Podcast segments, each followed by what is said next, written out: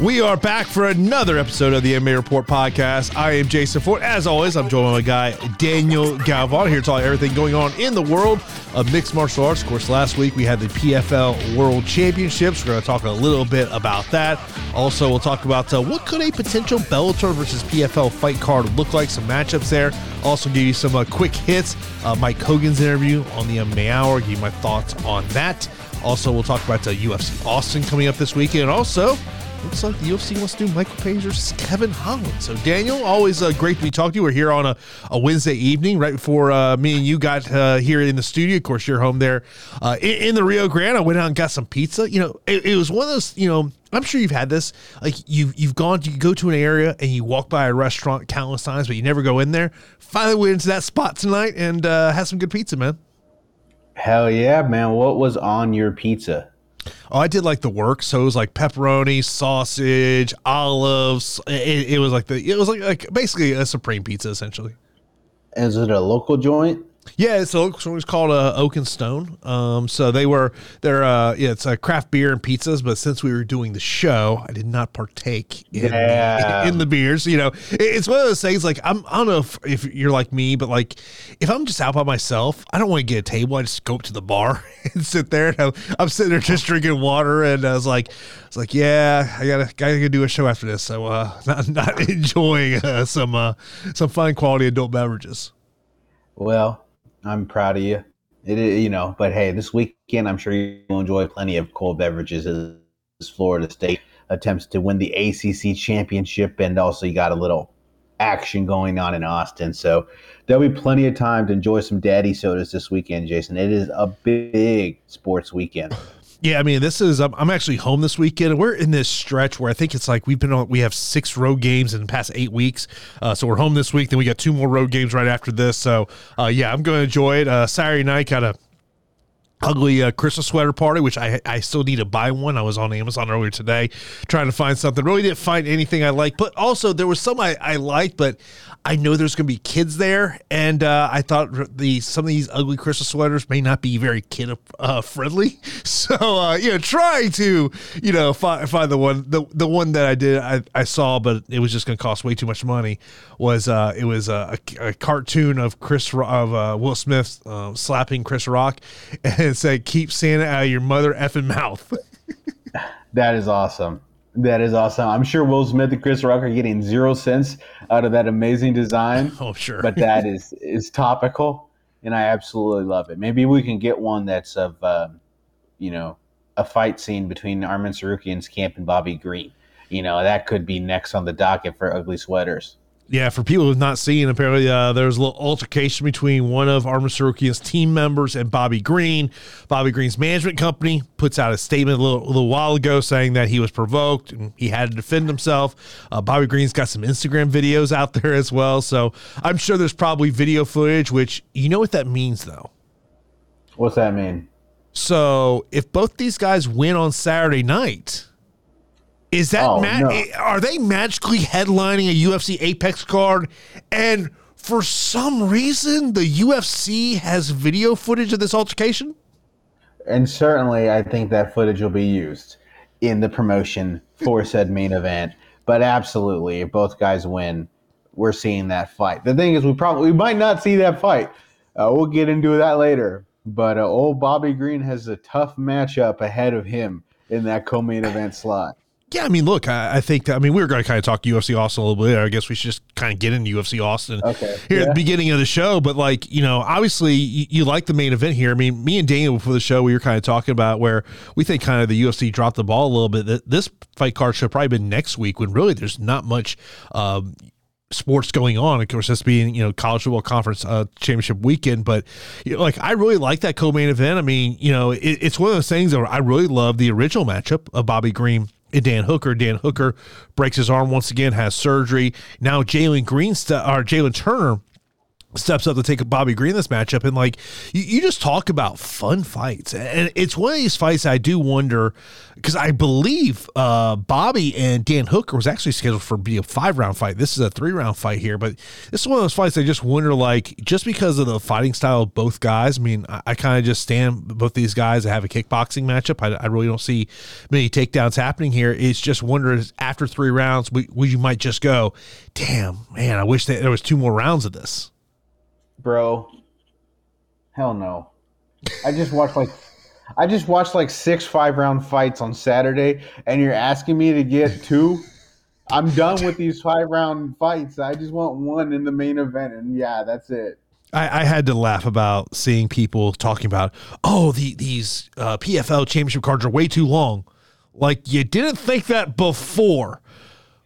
Five five round fights scheduled for a pay per view, uh-huh. and you thought that, like this was magically going to go fast? Like, what what world are we living in?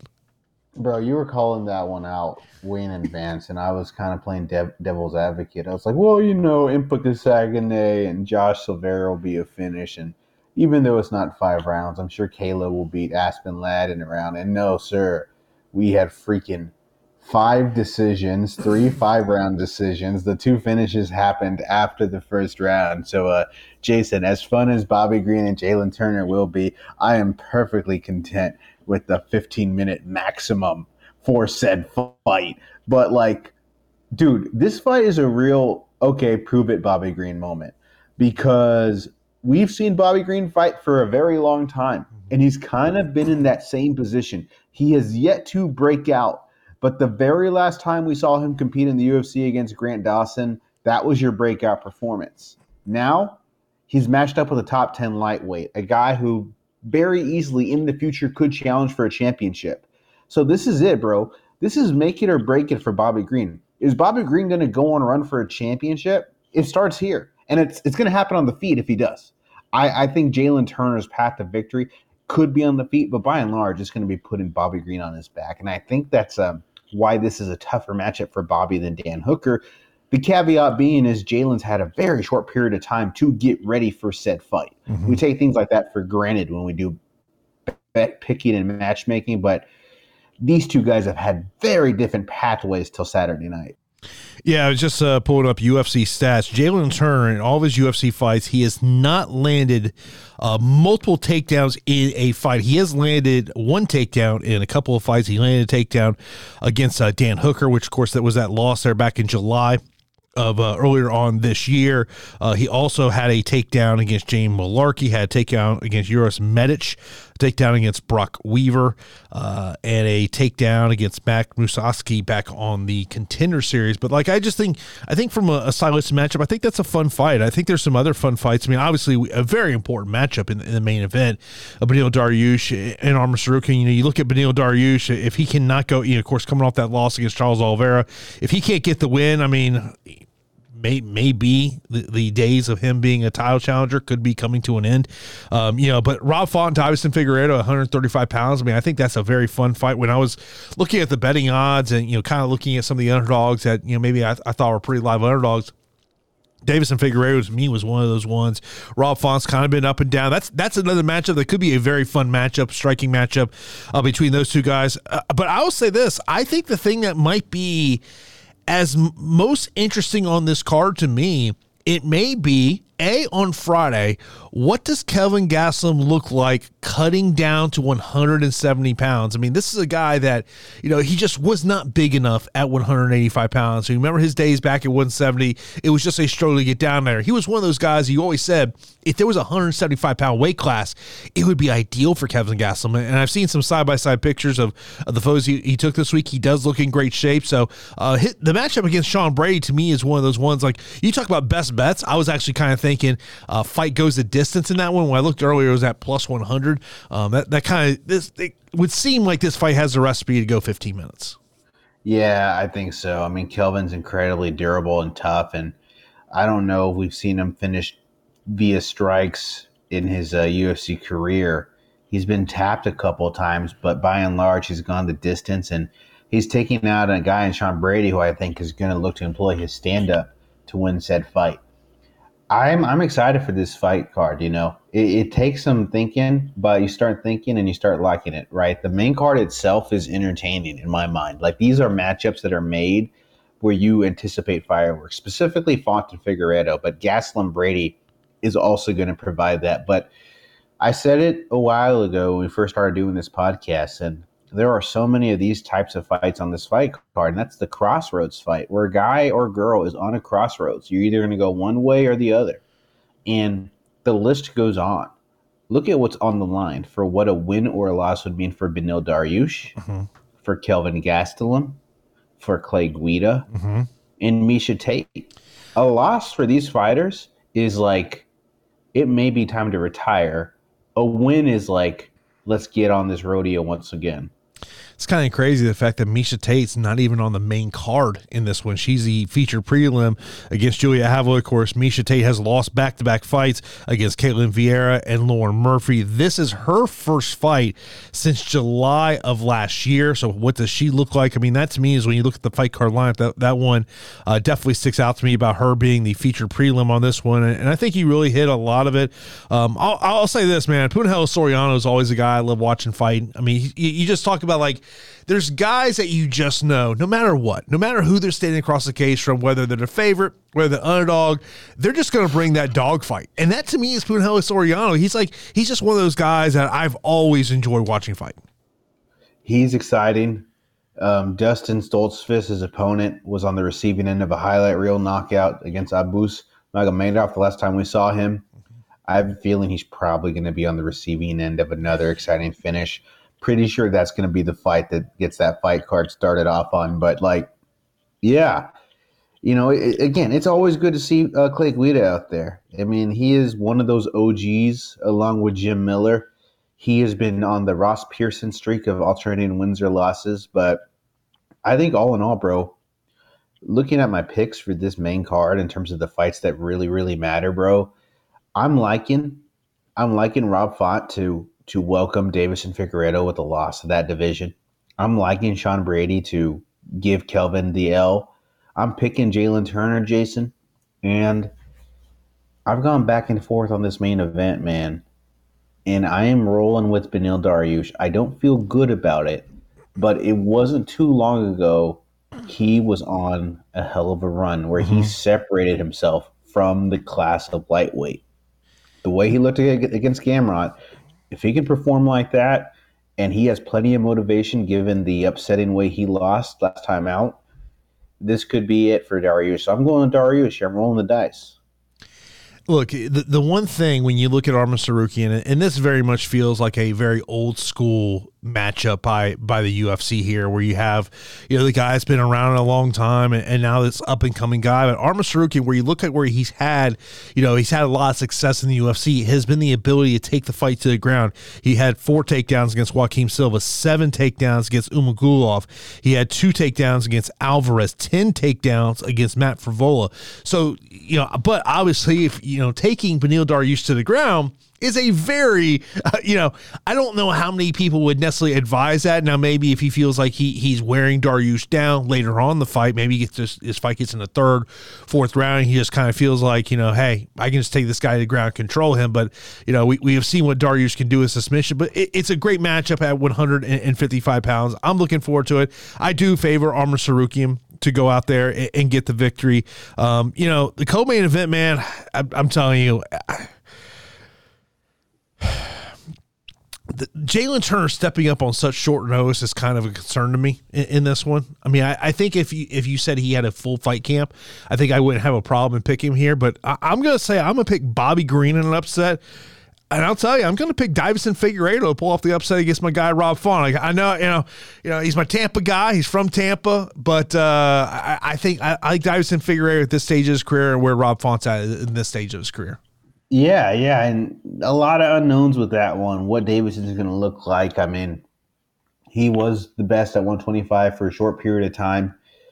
The difference in frame is going to be interesting. Obviously, Rob's taller. Obviously, he's longer. Got to give Deiveson the speed advantage on the stand up. The big question maybe is going to be power. Who's going to be landing the bigger power shots? But uh, yeah, we are on opposing corners for a lot of these fights, my man. And um, I guess just to wrap things on the on the most notable fights, I, I think uh, Julia Avila has her way with Miesha Tate, and uh, she gives her another loss. I, I don't like that matchup for Miesha. Steve Garcia is always a guy that's kind of uh, he, he's a name I always remember. And the only reason I remember him, I mean, I've interviewed him a couple times, but I remember uh, going out to an event in New Mexico, and he was on that card, and so I'm, I get to the arena and they were doing a conference call. I want to say it was like maybe for Tito and Rampage or, or some conference call. And so Bellator PR is letting me into the building so I can get into the media room to do this call.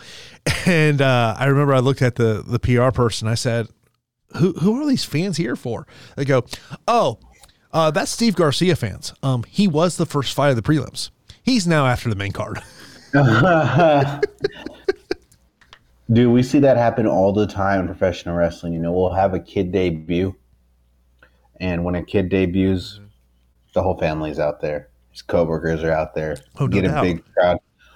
The biggest mistake you could do is put that kid on match one because they, they, they, yeah, it, that, that's the whole thing, and that's one of the things I always learned when I did the podcast with Sam Caplan, and, and Sam would say is like, he's like, look, you know, people would, would look at the, the, the bout order, and, you, and there'd always be kind of the questions of why why maybe a more noble name was early on the fight, and there was a less noble name that was later on the prelims, and he said, yeah, it's because we knew that person sold three or four hundred tickets, and we didn't want to put that fighter on the first you know one two three fights and all of a sudden those people just bounce out of the building you know he's, he's at the end of the day you know when you go on tv you want to have a full arena yeah i mean there's some thought put into bout order you got to give people the benefit of the doubt doesn't mean I still won't criticize the UFC next week for putting Tatsuro Taira still on the prelims on this godforsaken okay, card. I, will get. I'll tell you why that is.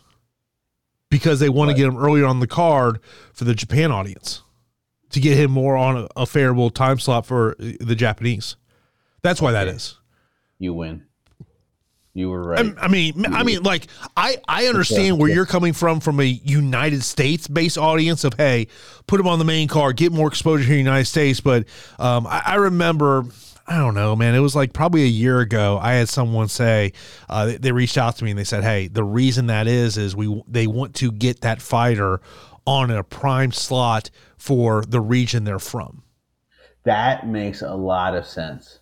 You see, it's it's okay to get educated on the podcast. That makes sense.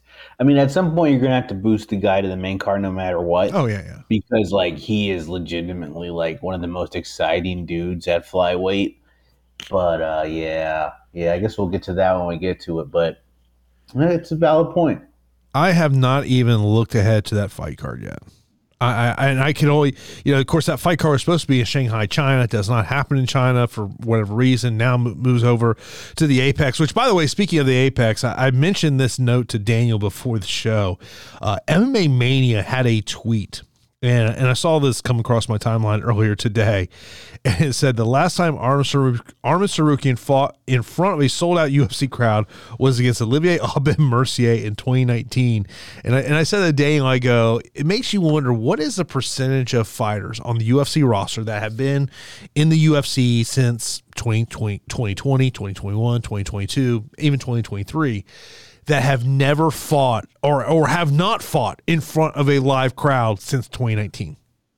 I know. There's probably a couple names out there. I mean, I looked at Taira as one of them, and he had one. His last fight was at a pay per view, but that's crazy to think about. Like, what's happened since he fought Oliver Aubin Mercier in front of a crowd? Well, Oliver has gone to fight 10 times in the PFL, win $2 million, and retire. So a whole lot has happened since Arman's fought in front of a sold out crowd. Obviously, when you look at the fight resume, most of them were in the Apex and a couple in Abu Dhabi, but that was during coronavirus time, so wasn't a sold out crowd. I was thinking about um, this earlier today, you know, driving around because I was actually listening to the Impa Kasanganay interview with the Anik and Florian podcast, and like you think about like someone like him, you know, uh, that uh, you know Pinedo, a- another one that they were they had you know the chance in UFC doesn't work out and they go over to the PFL and for Impa he had five fights this year in the PFL. I don't God knows how many fights it would take for him to win a to make a million dollars in the UFC, but he just did that in less than 12 months in the PFL. Seriously, guys. Think about how much money you make in a year. Think about how long, how many years it's going to take for you to get to that number. Impa made that in one night. I mean, that is the beauty of the PFL. There's a lot of warts on the PFL, but we had several fighters make life changing money mm-hmm. in a single night. I mean, obviously, a lot of that money gets taken away due to taxes. So it's not a straight a million dollars that's in your bank account. But uh, yeah, man, all I got to say is if I'm an agent, I'm trying to get my fighter in the PFL. Oh, no I'm doubt. trying to get a percentage of that purse. Yeah, but it also is one of those things of you know you, look at Olivier Aubin Mercier and and look he, you know you mentioned about he's made two million dollars the last two years fighting in the PFL, but like you know I wonder you know and obviously he, he's announced his retirement and uh, look and you know never believe retirement's in mixed martial arts, but like I do wonder like you know you look at someone like like him that has been around the sport for a long time is it how much of the the thought process of retiring and you know he, he had mentioned about he didn't have those butterflies anymore and, and all that and, and, maybe it just was time for him to go. But like how much of that that tournament grind where you're you're fighting I mean literally he fought eight times in in the last two years. It, it, that it just physically takes out. And I've heard some other people kind of talk about this about this PFL format like it's not made for a guy who's been around for a long time. It's not it's not really built for a female that's been around for a long time because you're literally you're it's fight camp, fight, and then you're right back into a fight camp and, and, and you're doing that you know potentially four times in, in one year but there is something that um, to paraphrase what you said last week when we were talking about kind of this you know with the pfl and bellator merger you I, I don't know the exact words you used but you kind of basically said all right, let's see how long it is before the PFL is going to make an error, you know, or, you know, some type of bad move. Daniel, it took him a goddamn week. One like, weekend. Like, like, I get your, your whole thing is your sporting aspect and all that. And what I'm talking about is after the PFL World Championships, Donn Davis comes out and says, quote, it's champ versus champ. Larissa has earned that. But will Cris then fight Kayla in 24? 100%. That is going to happen. Cris will have two fights in 2024. Kayla will have two fights in 2024. And one of those will be Cris against Kayla. We think that Larissa has earned that. Once again, you have to do champ versus champ. Cris is the champ of Bellator. Larissa is the champ here. We have to see that fight happen first. Coming out of that, you'll see Cris Cyborg versus Kayla Harrison as the next fight in 2024. Now, clearly, Donn Davis is becoming the spokesman. Uh, he, he's becoming the Dana White uh, of the PFL. Hey, Donn. Have, have you not met the MMA gods? Yep. The like, MMA gods dude, will punish you. There's one fight we want to see the PFL can make right now. There's one fight. Tell me that what other fight interests you as much as Cyborg versus Kayla Harrison? Look, man. Let's see. You you tell me you're you're you're. Uh, I'm gonna start just naming some matchups. Tell me which ones you like more than Harrison versus Cyborg, Bader versus Fahea, Nemkov versus Impa, Eblen versus Brunson, Jackson versus Magomedkerimov, Usman versus Clay Collard, uh, Patricio against Pinedo, Cyborg versus Pacheco. What, what, what, whatever fight I just mentioned gets you as excited to be in front of your television set on a Friday or Saturday night to watch a PFL event more than Cris Cyborg versus Kayla Harrison. And for me, none of those interest me as much as, as that fight. Yeah, I mean, the only fight that interests me as much is Ngannou versus Ryan Bader. Right? Like, okay, okay sign me up for that one. That one, sign me. Like, if you told me on one screen you have Kayla and Cyborg, and on one screen you have Bader and Ngannou. I'm actually probably going to pay attention to Bader and Ngannou. Okay. Um, that's it. That's the list. That's the one fight. The gap between Larissa and Cyborg and my interest in Harrison and Cyborg, it, it's it's huge. It is huge. It is it is unbelievably huge. I was trying to do a quick like um, I couldn't figure it out. I was trying to figure. I was trying to do like a Google search on Kayla Harris and Cris Cyborg, and a Google search on Cris Cyborg, Larissa Pacheco, and compare the number of results for each of the uh, each of the Googles, but um, I was unable to to figure out the total number.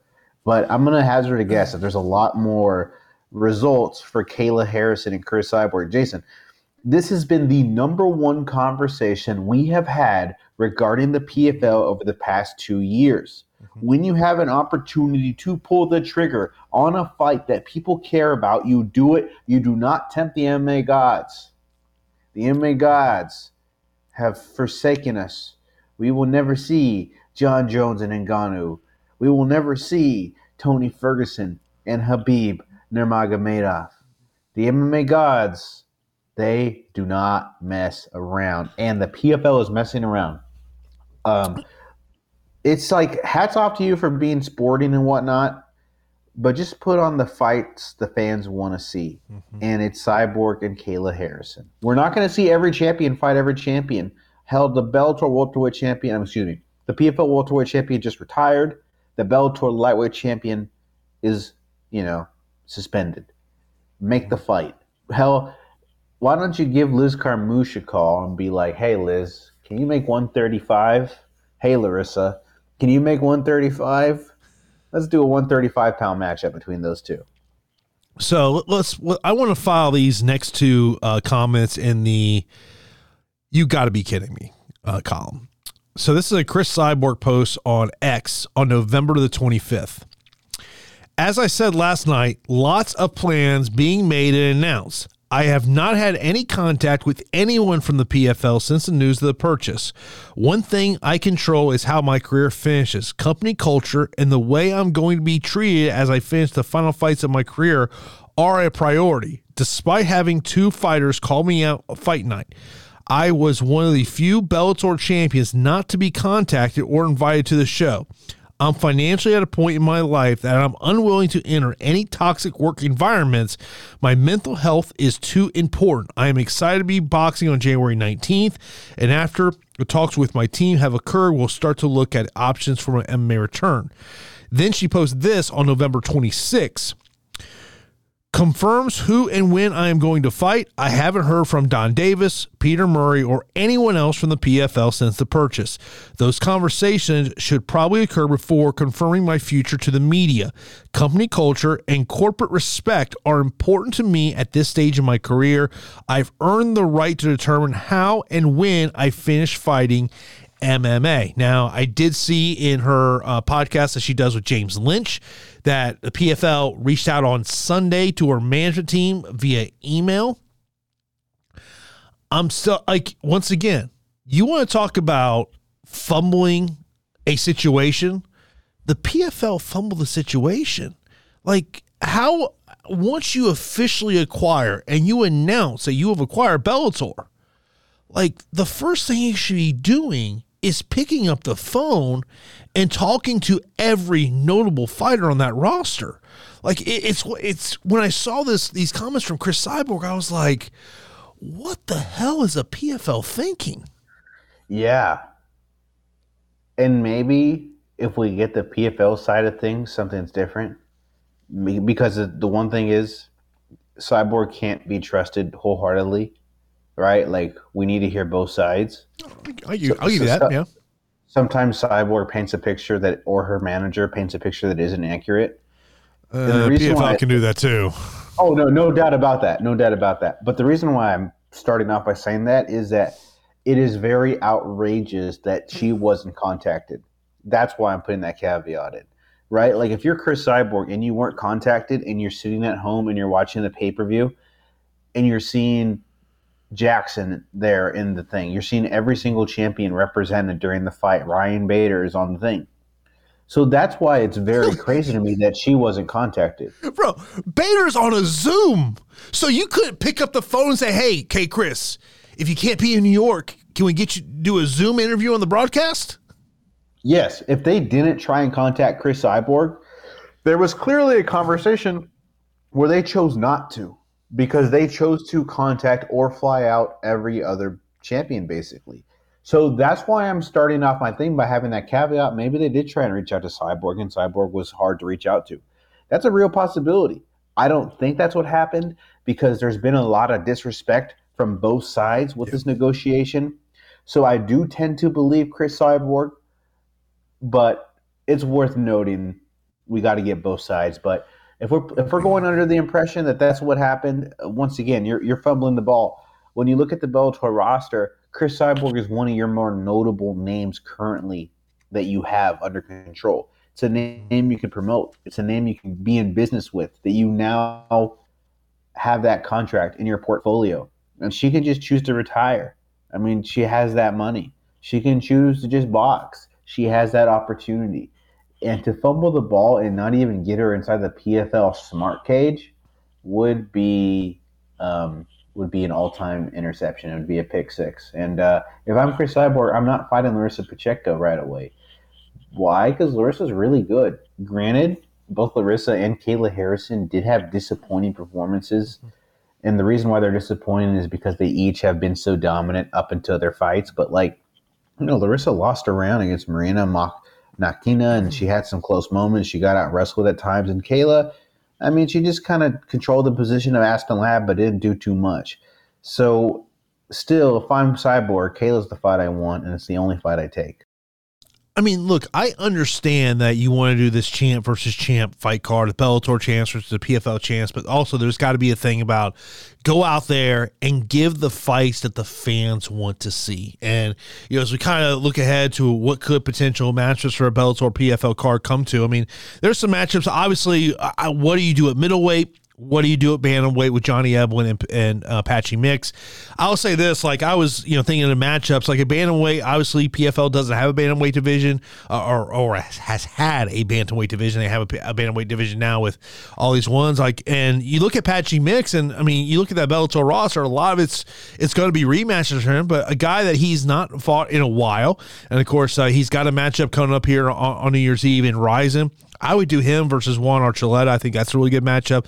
The Johnny Eblen thing, I, I think you put him against Derek Brunson. I mean, I, you know, whether that happens on a Bellator versus PFL car or maybe it's on a Bellator international series by go there but like because i think about like some of these matchups of, of, you know the champion versus champion obviously you know I mean cyborg pacheco i think would be a fun fight but obviously we'd much rather see cyborg versus Harrison.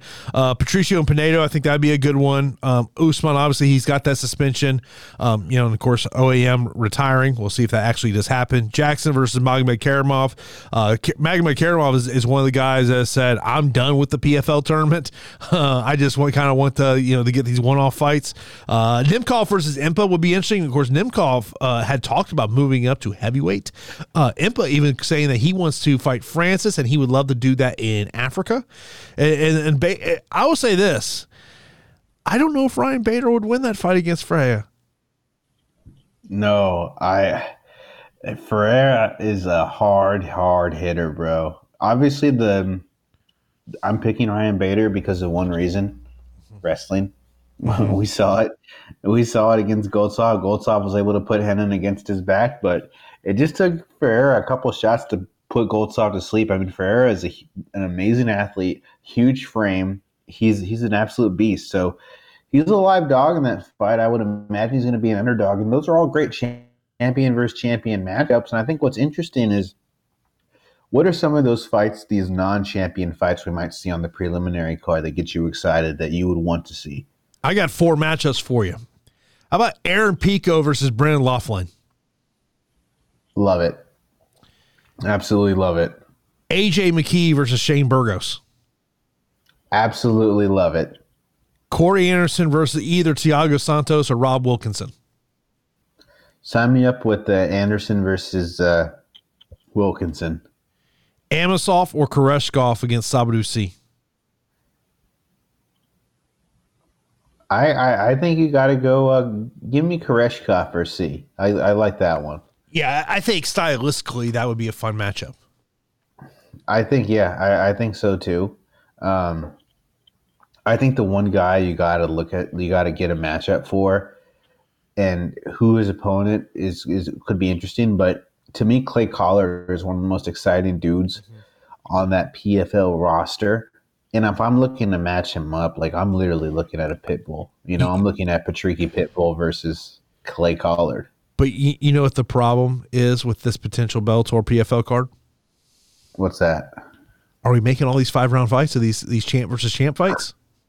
For the love of God. I mean, yes, they are. They, they absolutely are. What if you made but, what if you uh, made like a month long event? Like it was like you said, hey, every Friday in March we're live on whatever their TV platform is. I think it's probably gonna be ESPN Plus. That's just my my personal ESPN ESPN Plus. But like, what if you sat there and said like, maybe you don't do March because of March Madness. Maybe you you do. Maybe you can do it in February. You said, hey, every Friday in February we're going to have Bellator versus PFL, and it's a month long ordeal as opposed to doing it all in one night. I think that's a great idea. It, it's you can put on marketable fights. You can. There are plenty of fighters that you can do non-title fights that are interesting, right? Like pair up Cedric Doumbé with a Bellator fighter. Let's see what happens. That's a great, great thought process. Great thought process. And Hell, even Ray Cooper, match him up with a Bellator middleweight. The poor dude got wrestled to death against Derek Brunson. Give him okay. something interesting. How about him? Him and Fabian Edwards. Oh, that's that sounds like fun, man. That's a, that's a fight I would want to see. And so you could do that, Jason. I do think that's a great idea, and it gives you something to do as we wait for the tournament. You do those fights. You give people their appetite and then you can kind of piece together your tournament. You you you will, the PFL has an opportunity to have a really exciting 2024 if they do the PFL versus Bellator situation, and then boom, tournament stacked with Ross with with talented fighters. Yeah, I mean, I'm, I'm interested to see what these tournaments look like in, in 2024. But like, I, I think it's one of those things of the PFL has to get the MMA fan base invested in what they're doing. And I mean, look, it's tough in the mixed martial arts industry to get people invested in what you do because there are so many UFC events. I mean, you think about, I mean, obviously this month when we have three UFC events in, in the month of December, but like overall, like you think about it, more times than not, you know, I would probably say what maybe probably seven out of 12 months a year, you probably got a UFC event every weekend. Yeah. Yeah. Usually around winter is when it feels a little less, but Absolutely. You have to wrestle the attention away from the big dog. And the big dog likes to go for a walk every weekend. So you got to butt in and, and, and, figure out how to get it done. And, you know, it could be running a, a different night than the UFC. But first and foremost, you got to put on interesting fights. And the one thing is, adding the Bellator roster gives you fighters you can market and fighters with potential. The sky is the limit for Pico, for AJ McKee, for Doumbé, for Archie Colgan. These are really talented fighters that have an opportunity to become a star with the platform on ESPN because they are going from a platform that was basically, you know, almost as relevant as what? The freaking bear hunting channel on channel 347. They go from that to ESPN. It's a big difference. I think they go that from that to ESPN. Did the PFL announce their next deal? They've not. Um, Donn Davis had mentioned that was going to be two weeks after, so oh, I guess we'll get we get announcement Maybe next they won't week. Be on ESPN, bro. I, I spoke I, out of my mouth. I mean, look, I, I, think that you know if someone's willing to give PFL a, a ton of money, I mean, it kind of goes back to if you, you think back in I mean this would have been like 2019 ish when DAZN gave Bellator a ton of money and Bellator was very profitable. My understanding at that moment when that DAZN deal went away. It's, it's one of the things that, that really crippled Bellator. And, you know, I mentioned about Mike Kogan. He was on the MMA Hour this week. And I'll tell you, he didn't say anything that was newsworthy to at least it wasn't he didn't say anything that i really wasn't aware of um, you know I, I, thought one of the the more interesting things he did say that is uh, if, if he does not end up doing anything with the pfl that he'll probably just exit the, the mixed martial arts industry said he's like look i, I don't you know he's, he goes uh, you say he would not go down the manager role again. Uh, you know, and uh, if anyone's followed King Mo, uh, King Mo has had a lot to say about Mike Kogan, and Mike Kogan did represent King Mo at one time. And, uh, you know, I think what will be interesting to me with the PFL is you know whether they bring in Mike Kogan or or they bring in anybody else from Bellator that you know understands or has shown the ability to know how to market a young fighter and get a young fighter the right fights at the right time is is kind of well we see that progression of. Like if you think about Bellator the past couple years they've done a really great job of finding you know amateur wrestlers and and getting them the right fights not pushing them too much. And that to me will be the interesting thing uh, in terms of that. Now, of course, uh, another thing, uh, kind of, uh, it is related to Bellator and the PFL. Michael Page has been a free agent, and there was a story that came out this week that uh, Michael Page did an interview where basically says still a few hurdles to go, but uh, Dana White's doing an interview on the Nelk Boys, and a little somebody threw a little screenshot from I guess the video that was of the UFC War Room board, and it says Kevin Holland versus M. Page which we all kind of figured. And when I saw that Daniel, I was kind of like, wow, that's kind of surprising matchmaking. I would have thought they were going to throw Michael Page to the wolf against a wrestler. I know, right? There's two lines of thinking that we've seen out of the UFC when they bring in somebody that has made a name in another promotion. There's two ways of going. We bury him, we promote him. It looks like if you are a striker, the answer is we will promote you. If you're a wrestler, they're probably going to try and bury you.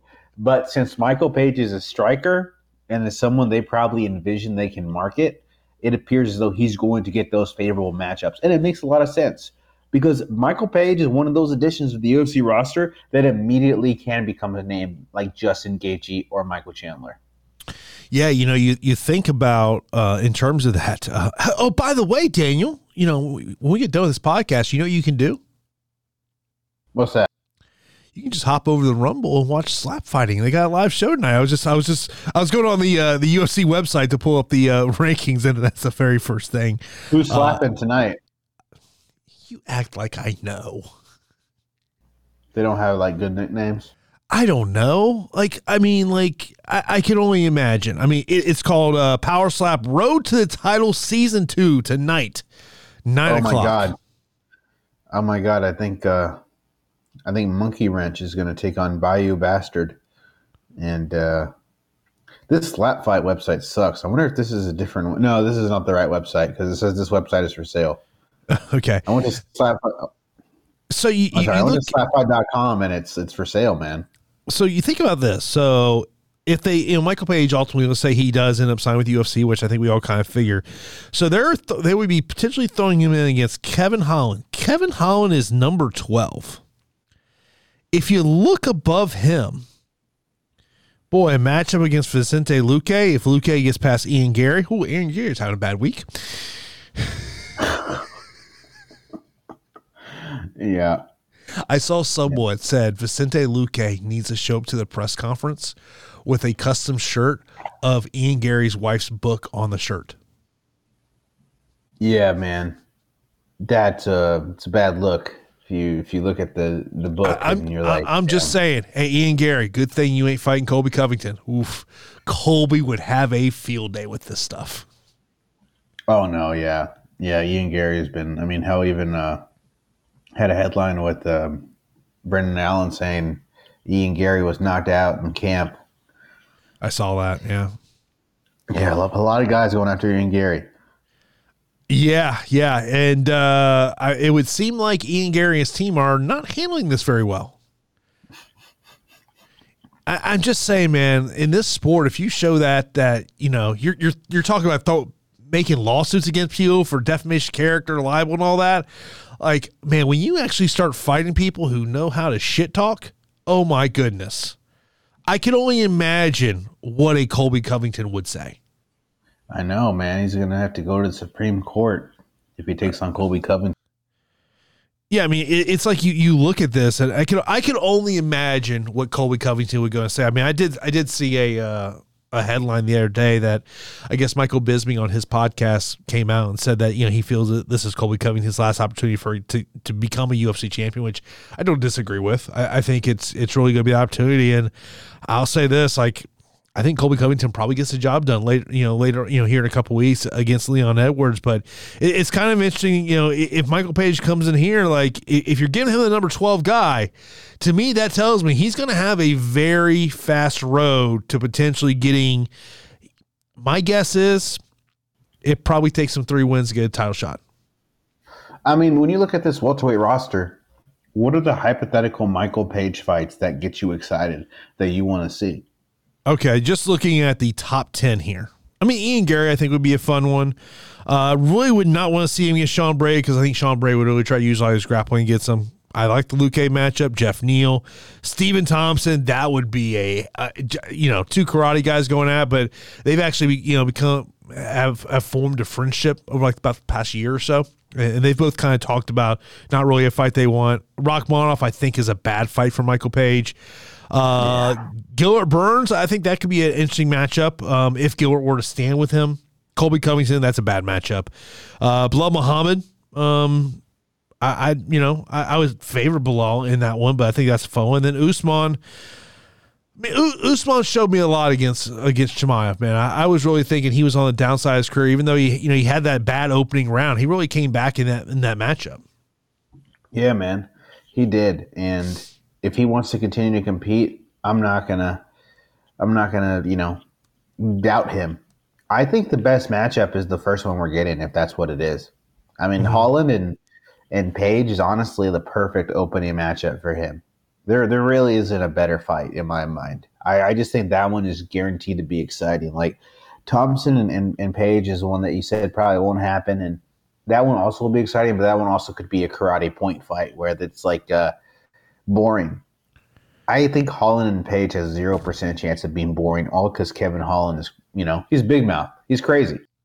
yeah, yeah, no doubt about it. By the way, you mentioned about that Brendan Allen. Uh, the headline was Brendan Allen says Ian Garry was KO'd at Killcliff, and there's a video. Should stop talking so much. Oh my God. Poor Ian Garry. The man is undefeated. Leave him alone. Oh, Leave man. the man alone. Had a great performance against Neil Magny. That like that story just came out of nowhere. And like I've seen some I mean like it, it's always it's always interesting to me uh, on some people who, who cover this sport and uh, there definitely were, were people uh yeah this is uh, Ian Garry's wife uh, releases a statement um, as uh, as as it was MMA fans in this article uh, says last week MMA fans stumbled across Laila Ann Lee's "How to Be a Wag" book and began bashing her for writing what has been interpreted as a guide for gold diggers. And uh, her statement was looking at the hate and the majority of the clips in the comments that I'm getting, without a doubt, the biggest thing I've done wrong is age. She said on her Instagram story, I've got older and I have birthdays every year, and that's effing disgusting coming from a woman, especially getting older is not acceptable. I effed up there. Uh, she goes, I wrote a book called How to Be a Wag. Now the statement itself is a little bit of a stretch. I can hardly call myself an author of an 11 page audible only satire story that was written in 2010. And then allegedly their her ex husband lives with them there's some MMA fighters are gonna have field day with this story. Sean Strickland's yeah. already having a field day. I, I, love Sean, I love how Sean Strickland's like, yeah, Subi, join the line. I know Sean Strickland's got to have a strong Dude, legal team. Did you see the ring video, Sean Strickland? No. Yeah, some dude just stumbling into Sean Strickland's driveway. Oh my god, that is an awful idea. If there was one driveway I wouldn't want to stumble into, it, it would be it would be his. Oh my god! I now see the thumbnail. Jesus Christ. the the MMA uh, MMA Mania article, Hot Pursuit, armed Sean Strickland responds to ring cam video, chases down fleeing fugitive. He was arrested. Was he a fugitive? So Strickland wrote this on Instagram. Here's what I know: the guy was drunk, stomping at a out out drunk stomping out a girl. A security guard seen it. He jumped into his car and drove off. Security followed him, hit a curb, completely shredded his tire, drove all on the rim for a while, then jumped out and tried to hide at my house. I initially thought he was stealing my car. He was arrested. Holy crap. Holy crap. Sean Strickland lives through these moments. I've seen the video now. Uh, gosh, Sean Strickland, man. I mean, he's living the dream. He's a middleweight Dude. champion. Uh, He's a superhero.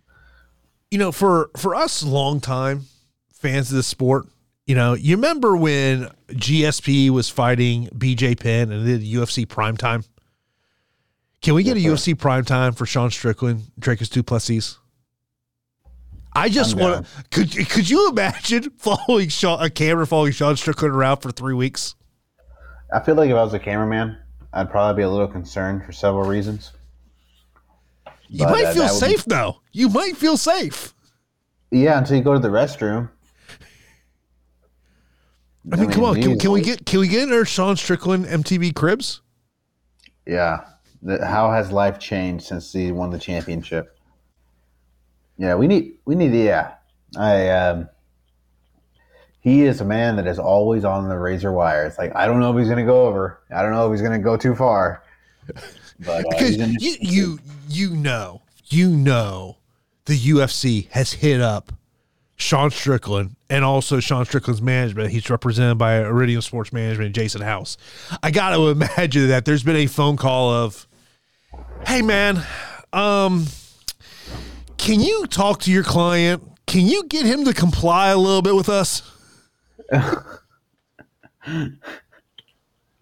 absolutely. Can, can he act like a champion? The answer is hell no. He lives by his own rules, man. like I'm, t- I'm saying this like like look a, a- as a a if you're a fan of combat sports and I said you got one night to hang out with a UFC fighter and you just get to be along for the ride, okay? Like obviously I think Tai Tuivasa would be a hell of a fun night. Oh yeah. I mean, I mean, I might be massively hungover the next day. Derrick Lewis, I think would be hilarious. Sean Strickland, I don't know what would happen. you you would you would might end up in the woods might end up in a jail cell uh, he- the options are limited i mean yeah you go with sean o'malley you're probably going to be high I'm for it. Alexander I'm for it. alexander volkanovski is probably going to put you through a workout Vol- Volk seems like he would be a hell of a fun time. no you're right yeah yeah john jones another one where you know crime might be involved uh, i feel like you know Ciryl Gane would be a good time play some soccer you know play some fifa What do you think it'd be like out. to hang out with Alex Bahia? intense I mean, the I mean, guy shows that- like no emotion. yeah i mean i, I would want to hang out with glover Teixeira is who i'd want to hang out with he's got There's big still- dad energy I, I'll never forget that meme where Glover's talking to Alex. Glover's got a pitcher of beer in his hand, not a glass, a pitcher, and he's wearing a fanny pack. that is retired in a nutshell that is retirement I mean, like, I can say this. I've been working in the bar industry, you know, in some capacity for 20 years. There may be a handful of times I've literally seen someone just drinking straight out of a pitcher. that's a man's man dude glover is a man's man you look at man in the dictionary look, look, I'm saying this right now, okay? If I walked into a you know one of my local establishments that I love to play darts in, and I need a partner, and I saw Glover standing over there, fanny pack, drinking out of a pitcher, I'm going, that's my teammate. That's the guy who was my teammate. Because I guarantee you, he knows some bar games. oh yeah and you're walking out with the dub also Yeah, I mean, like, yeah, Glo- Glover just looks like somebody just be fun to hang with. No, no doubt about it, man. No doubt about it. I think uh, him, you know, sign me up with a night on the town with Forrest Griffin. Uh, I'm sure he knows how to party and have a good time. Maybe get in a couple fist fights. You know, Jiri Prochazka. I don't know what the hell he's going to get us into. I, why, why do I feel like Yuri be like, hey, we're going to this axe throwing place? Oh yeah, something violent. Paulo Costa, you know, is going to just you know. Okay, I I've never been to an axe throwing place before. It's something I do kind of want to do. But like I'm also very concerned about throwing that thing and it fires right back at me. Yeah, I think it's like one of those things like Top Golf where they have a net under and they, they've got some type of precaution because things happen. I mean, I saw a video of a, of a girl doing the golf swing on the Top Golf and she literally fell, dude, down the thing. Oh yeah, yeah. The There, there's a uh, yeah. There's a net right underneath it in case. So there's got to be something like that with the axes because uh, that has to happen often, right? There's Oh, always a clumsy dude. Oh Yeah. yeah, yeah. There's yeah. It's uh yeah, I remember um one of the times we almost went axe throwing. They were like, Yeah, they're like, Hey fellas, we've had we've had a couple cocktails in us and uh, there's no cocktails in axe throwing place. I was like, Well that does make that does make a hell of a lot of sense. you, there probably should not be cocktails involved and you're throwing an axe at a, at a wood board. That that's probably a wise idea. No, I think hundred percent. That is spot on. that is the one place, you know, that a gun range. We should probably be have all our marbles with us. I have n- uh I have not gone to a gun range. I have shot a shotgun before with uh clay pigeons, but but I did that when I was much younger. Yeah, I've never done it either. But if we were hanging out with Sean Strickland, I'm sure that's one of the things that would be on the activity list. I, I feel like if there is like some membership to a gun range in Las Vegas, Sean Strickland's got a membership. I think he owns. I think he owns it. That's what I think. Yeah. Yeah. So uh but yeah, man, it's uh and, and I was telling Daniel this earlier today. I was like, you know, I was like, man, it's like a really slow news week in MMA. It is, man. Which is, which uh, means once we get done recording this show, something crazy will drop. Yeah, no one's talking, bro. It's like a there's less news in MMA than you know turning on a NBA game and hearing any news about Josh Giddey. Uh, it's just uh, real quiet on uh, both fronts. Yeah, I mean, I mean, I'm like over on the MMA Reddit. Um, you know, the first thing is Aljamain Sterling officially announced his move to featherweight, targeting Max Holloway uh, for the first fight. Then it's Bobby Green claims Arman Tsarukyan and his team attacked him at UFC Austin Hotel. Uh, Darren Till versus Ross Levine negotiation underway for karate combat title fight. Um, but yeah, I mean, it's just there's not a lot of major news right now. I mean, uh, I did find it very interesting. Um, you know, Dana White was on Nelk Boys uh, podcast, and, and one of his comments that he made that got, got a little bit of headline was uh, Michael Chandler in financial position to wait however long it takes for Conor McGregor. Yeah, I'm calling BS on that one. Yeah, I am too. I am too. And uh, yeah, I mean, do you, do do we see Chandler McGregor? Is that the fight? man, I hope for Chandler he gets the fight. I mean, I really do. I mean, you, you've been you do the season the Ultimate Fighter, and you're waiting around, waiting around, waiting around, man. You, I hope he gets that fight. Um, but man, like, there is part of you that goes, why do I think he does not get that fight? Yeah, it's because You you, know? know, I agree with you. I think the longer it goes on, the less likely it seems. Because I think Conor's going to go for either a more marketable fight or an easier fight to win. I mean, look, I mean, I think there's a lot of interesting matchups. Like, you know, You could do Michael Page. You could do Michael Page. Um, you can Dustin Poirier, Nate Diaz. I mean, Yeah. th- th- there's a lot of routes you could go. I mean, whether it's at 55 or 70, um, there, there's a lot of different ones. I mean, I mean, if you if you said it's a 70, if you told me it's it's Conor McGregor versus Stephen Thompson, I'm down for that one. Yeah, me too. I mean, I'm pretty much interested in any fight. Matching up with a stand-up fighter, and I think we're due for a good time. Yeah, I mean, I think it's just to me, it's more of a matter of when do we see Conor McGregor? Like, if I sat there and said, I mean, UFC 300 would would probably make a lot of sense. I think time wise that matches up for him doing the, the six month the drug testing, but like maybe it's not till July. I mean, and it's just it, it's one of those things of like. I mean, obviously he's coming back from a, a catastrophic injury. I mean, this it's not like you know it was a minor injury. I mean, this is a catastrophic injury that that he suffered, and you know, and maybe and look, and obviously Conor has not done media. I mean, maybe a lot of the reason that keeps getting delayed is is maybe they're just, you know, it, it's just about that you know coming back from this catastrophic injury. Hmm. I think so too. I also think they're probably waiting on him. And if I had to put a, a prediction in there, gut instinct, it is that UFC 300 main event. It would make sense. Is what Yeah. I think it's going to be. I mean, it's it's a big event, and he's the biggest fighter in the promotion's history. What better way to have said event than with him headlining? Especially if you aren't able to get Jon Jones on there. I mean, that's the other name I would think of to headline UFC oh, I don't- 300. I don't think Jones will be ready by 300. I don't think he'll be ready. Exactly. Yeah, so I mean, what other name are you going to put on there? Izzy's knocking around. You know, are you going to headline? Who who do you headline with? Volk, I mean, Volk won't be able to do it. It's, it's Well, I mean, Dana Dana indicated that there was a super fight that kind of came on their radar the other day. He did, and he said it was not Conor McGregor related. Um, you know, a lot of people started kind of throwing you know various names out there. You know, um, I don't even know who, what that could be. Could it be Islam and and the welterweight champion? Could it be Sean and Alex? I, I I don't know if we'll ever see this person back in MMA cage.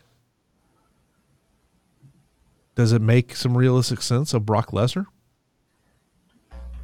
Hasn't Brock been off WWE TV for a while? Yeah, that's a good one. He's old man, but that's a good one. That's a that is a very good name. That would be crazy. He's forty six. Wow, So, Brock's that old? Wow, Yeah. man, Yeah, man.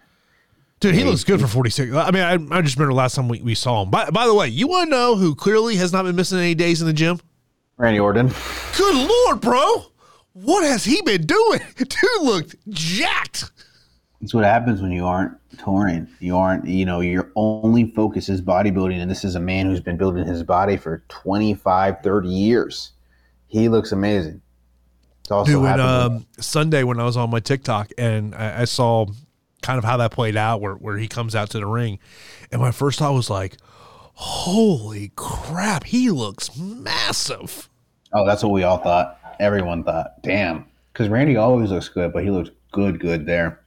And I love to see it, man. He's one of my favorite wrestlers of all time. So to see him come back looking badass, I'm excited. And I hope to God he stays healthy, man. Because I want it. Because Randy Orton is one of the best wrestlers of all time. Like, it's crazy, especially if you are a wrestler, you appreciate him because mm-hmm. every single thing he does in the ring matters.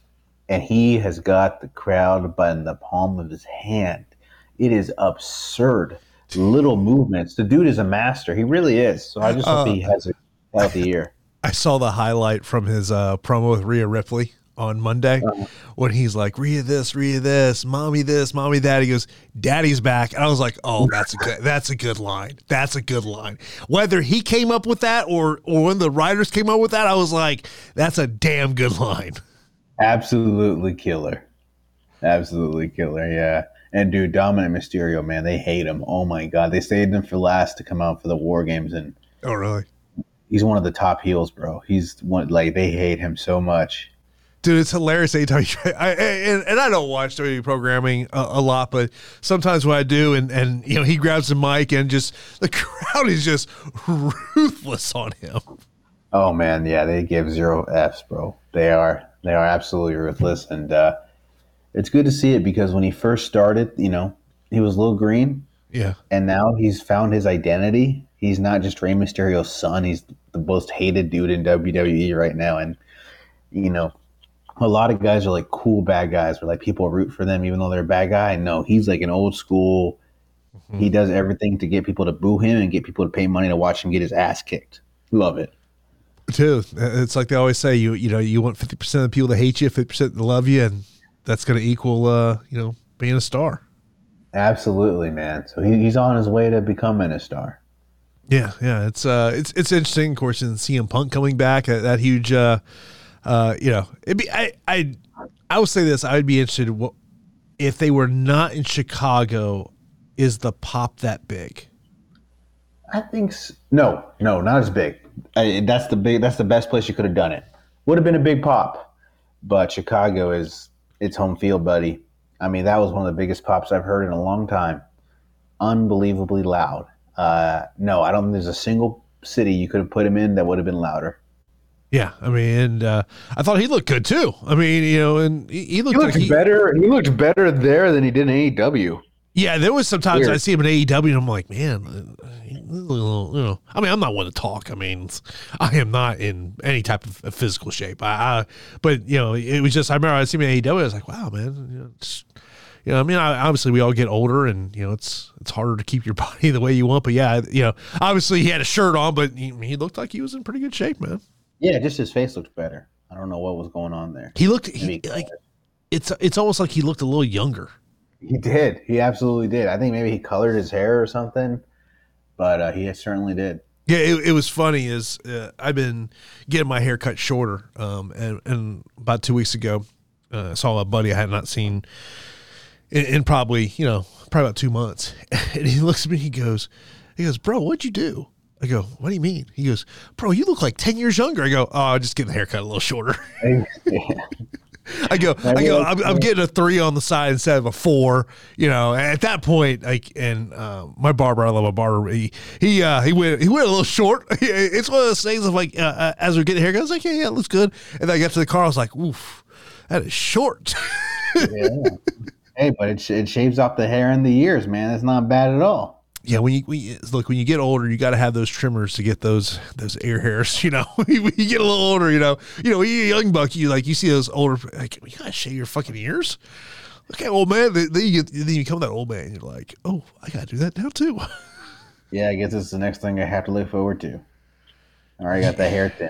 So you, you've got a head of lettuce there. I, I, one thing you you got a head of lettuce. Thank you. Yeah, I'm trying to try and take care of it because when I look at my dad, I'm like, I see the top of your school, buddy. Uh, yeah, yeah. That that is uh, all the men in my family. Um, does not have much hair.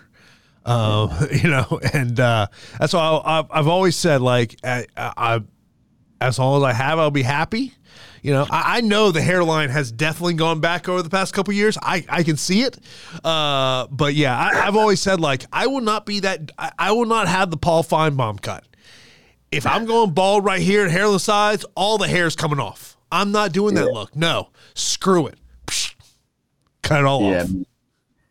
I hope to God neither of us get the Finebaum. If that happens, I'll probably wear a hat all the goddamn time. I know. Never take it off, even when I sleep and shower. Yeah, I, I yeah, I, you got to embrace the hair while you have it because, uh, yeah, I, I first off, I have too big of a head. This dome with no hair is not going to be a good sight. I'm just telling you. Yeah, you're just gonna become a cap guy. Yeah, yeah. I, I, mean, literally, yeah. I mean, I got a big dome. It's, it's not easy to find fit it has for me just because I got a big dome. I did, I did, I was able to find an FSU hat. Uh, I was at the mall the other day, so I was kind of happy. It's all right, man. You know what they say about men with big domes. They wear big hats. Yes, sir. Yes, sir. Yeah, but yeah, it's uh. But I'm looking forward to the weekend. You know, it'll be, it'll be nice. You know, it's uh, should be a rela- you know nice relaxing weekend. You know, I don't have to be up early on Sunday morning because uh, the Bucks game's now at four o'clock, so.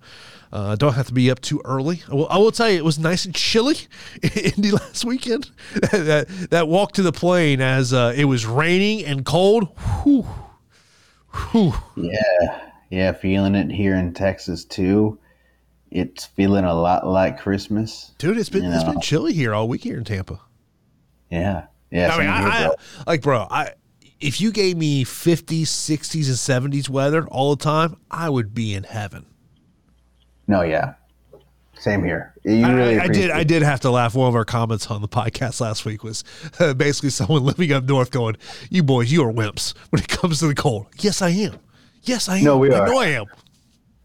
But we're used to it being a damn sauna. All right. Yes. And uh, weather like this, you freaking love it, man. The three weeks we get where it's moderately decent temperature, mm, perfection.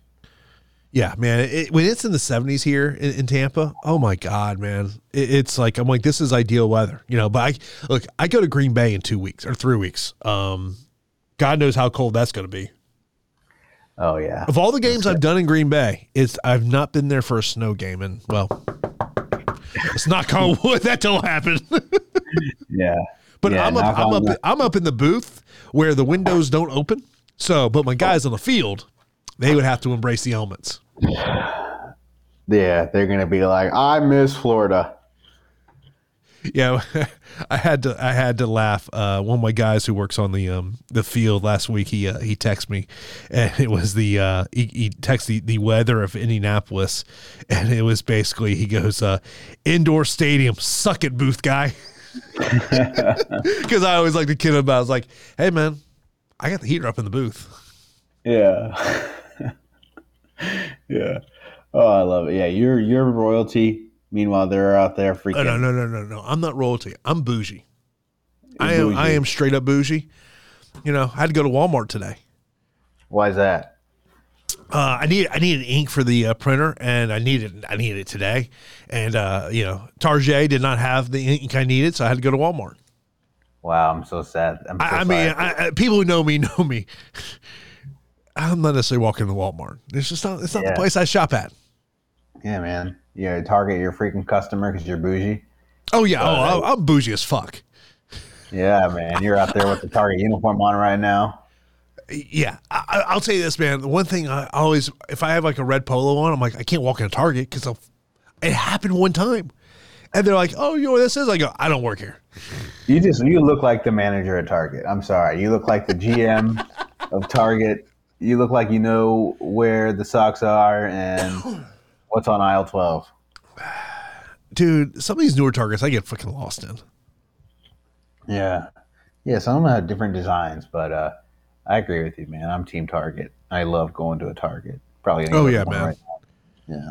Yeah, uh, I'm, I'm, yeah, I'm Team Target all the way. But, uh, but yeah, that's uh, it's gonna start to wrap it up for us uh, for this edition of the podcast. Of course, I'll be back next week as we've got uh, the UFC Vegas card coming up next week, and then of course we're uh, two weeks out from the UFC pay per view, UFC 296. Of course, uh, uh, two title fights, a part of that one with the welterweight title. And also the flyweight title. Uh, Daniel, uh, are, are we, we're getting close to getting back in the ring, right?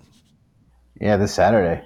This Saturday, I'm back in the ring, and uh, we'll see how it goes, man. Going to Laredo, Texas tag team match.